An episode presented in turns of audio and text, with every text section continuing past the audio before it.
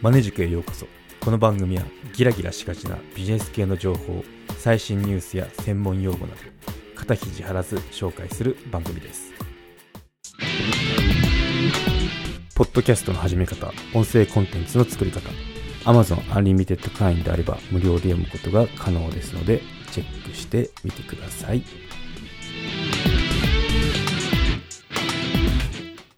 はい、今回は買った時に処分することを考えようについて取り上げてみようと思います。はい。買った時に処分することまで考えましょうっていう話なんですけど、うん。まあ断捨離もう結構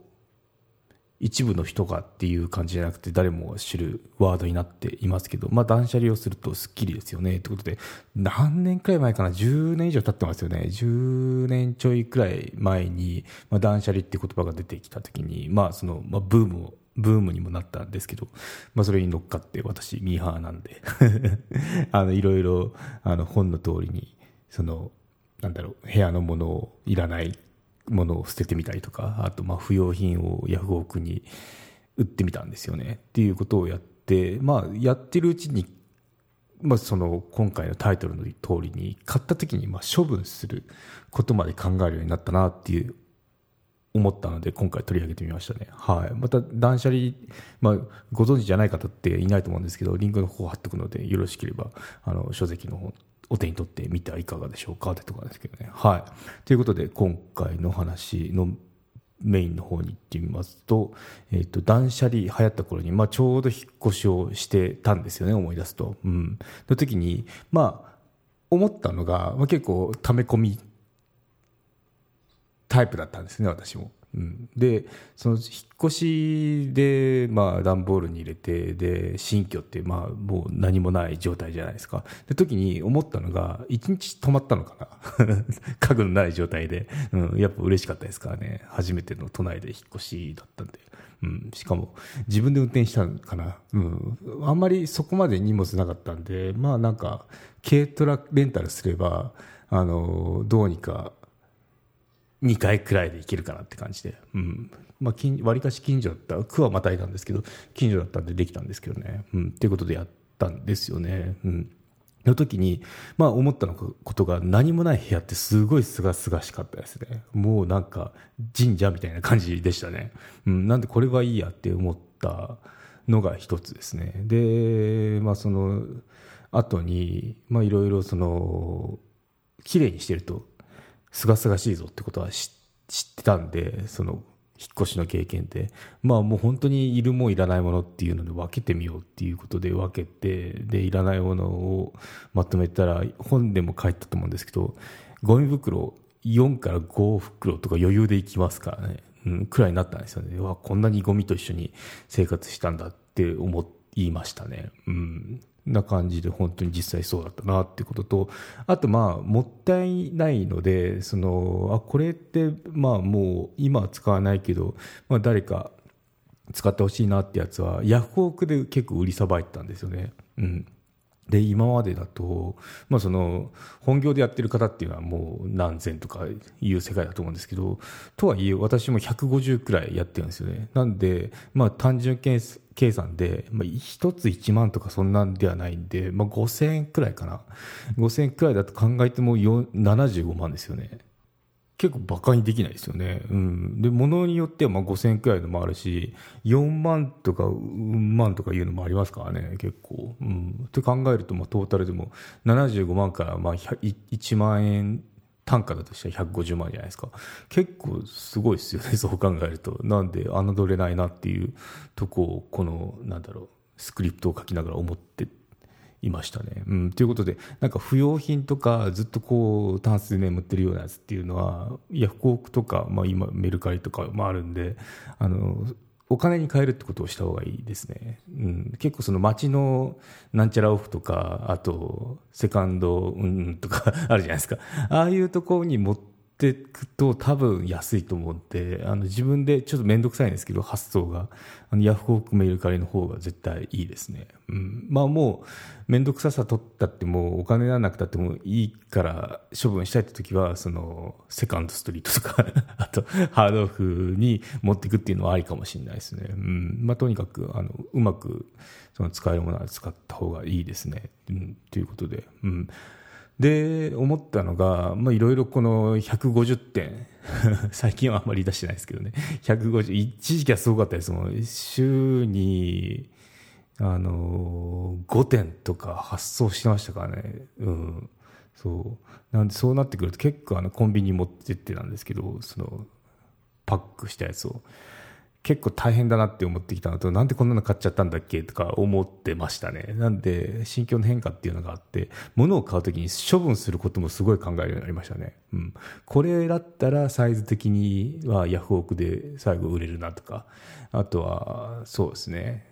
これはリサイクル量かかんないやつだみたいな。まあ、ほとんどのものってかかんないと思うんですけど、いろいろその、なんだろう。最後に、まあ、ヤフオクとかで売るっていうのを考えながらさああなたこれそれでも欲しいですかっていうような感じになりましたね。うん、なんで、まあ、将来の将来不要品になるわけじゃないですか壊れるか不要品、まあ、不要品も壊れるからそうなのかな。うん、なんで、まあ、そこまで視野に入れてチョイスするように変わりましたね。うん、そう。なんですごい厳選するようになったっていうのが、あの、変化の一つですね。うん、で、買う時の基準っていうのも、なんか、できたなって思って、まあ、もうよく語られてることなんですけど、まあ、投資か消費かですよね。自分の身になることであれば GO ですね。うん。これは、まあ、なんか手帳とかかっこいい手帳でもいいんですけど、手帳はこれは仕事で使ってテンション上がるからいいって思うんだったら、それは、あの消費ではないですよね。自分のためになって。でしかも仕事とかのあのなんだろう効率化とかあのテンション上がれば効率化になるんでっていうふうになるなるんでありなんですけど、まあ、なんかこう見栄のためとかっていうのは消費ですよね、うん。まあ、高い時計とか、うん。まあ、考え方次第ですけどね。それでテンション上がって仕事もバリバリできますだったらそれはただの消費ではない。とは言えますけどね。うん、なんでまあそういう感じであの消費か投資かもシンプルにこの2つであのチョイスすると結構あの厳選するようになりますね。うん、でまあそうですね処分する時の話をすると、まあ、大きくこれも2つかなって感じですね。うん、お金がかかるものかお金がもらえるものですね。うん、お金がかかるものって、まあ、家電リサイクルで処分しなきゃいけないですよとか、なんか、あの、参拝出す人はいないと思うんですけど、まあそういった手数料とかかかるやつっていうのは、あの、結構リスキーなんで厳選するように。家具とかそうですね。粗大ごみって結構、都内だったら2、300円とか、まあ結構安くでいけますよね。うん。2、300円のそのチケット合わせ技で、なんだろう、1000円で処分します。このソファーみたいなそんな感じなんですけどね。うん。そう。なんでまあ結構手放しは簡単なんですけどそのそもそもなんであのそういうの買うかなみたいなとこから入った方がいいと思いますね。そう、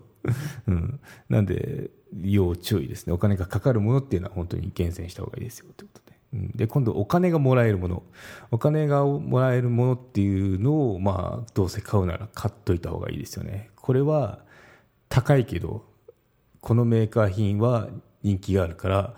あの手放す時もそれなりの値段でいけいけるっていうのが、アップル製品なんかそうですもんね。5万でなんか iPad 買いましたって言った時に手放新しいのが出てこう手放す時って3万5千円だったりするわけですよね。それで私どんどんあのグレードアップしますからね。うん、iPhone もしっかりかな、うん。そんな感じで回してますね。うん。そう。なんで、なんかそうなるとこう、今使ってるものっていうのは私の手元に、まあ、たまたまたまたまじゃないですけど、まあ、いてでその後にどっか他の方に伝っていくみたいなそんな感じそんななんだろう感覚になってますね、今。うん。私が今預かってる。うん、預かってるっていう言い方の方がいいのかな。うん。そういうふうに。だからやっぱ丁寧に使えますもんね。うん。じゃないと、あの、他の人の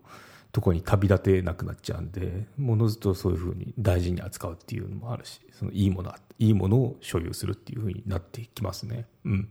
なんでそうですねお金がもらえるものていう、まあ、処分の時を考えるとこれは根が張ってもどこぞの例えばタブレットだったら I, I iPhone じゃない Apple 製品だったらそのファンがいるから値が手放す時もつくけど、まあ、どこぞの中華タブレット買う時は安いかもしれないですけど売る時に全然売れないっていうそういったこともある長期の長期の視点で物事を見てみるとやっぱこうおのずといいものになりますね。ブランド、ブランド品やっぱ高いんだなって思いましたね。うん、ビトンの財布買った時に人の財布ってあんま使いたくないじゃないですか。でも、結構、え、その値段ですかみたいな感じで、あの、オークション出したら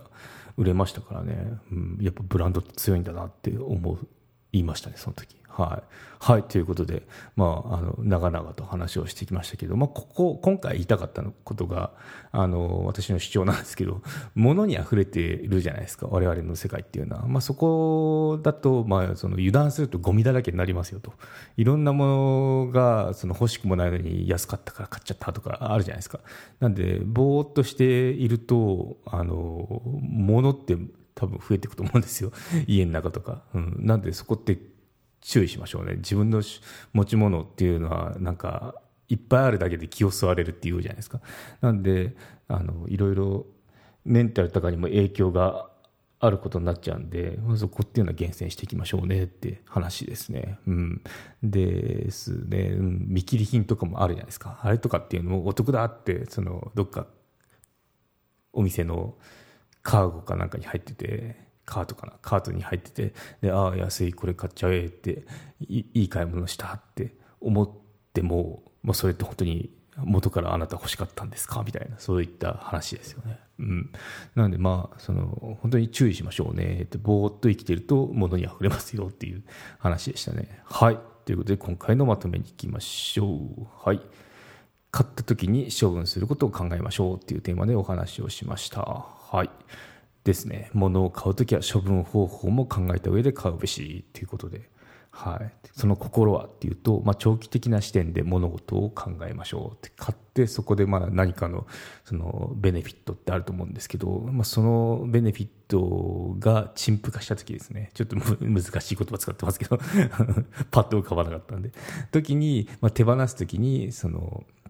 それっていうのは価格っていうのはつきますか？値段がつきますか？って、まあうん。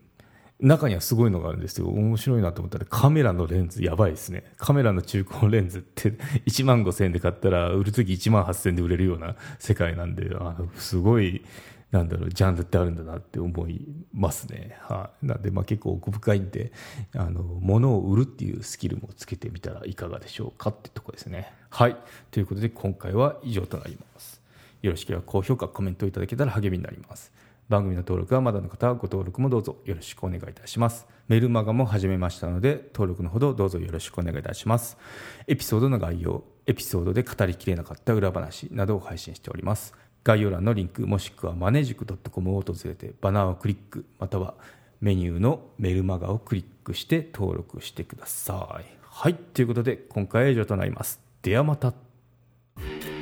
マネジク有料チャンネルのご案内をいたします。有料版チャンネルマネジクプレミアムを Apple Podcast で配信中。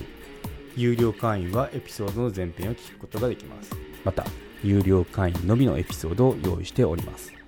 ご登録して応援いただけると励みになりますのでどうぞよろしくお願いいたします。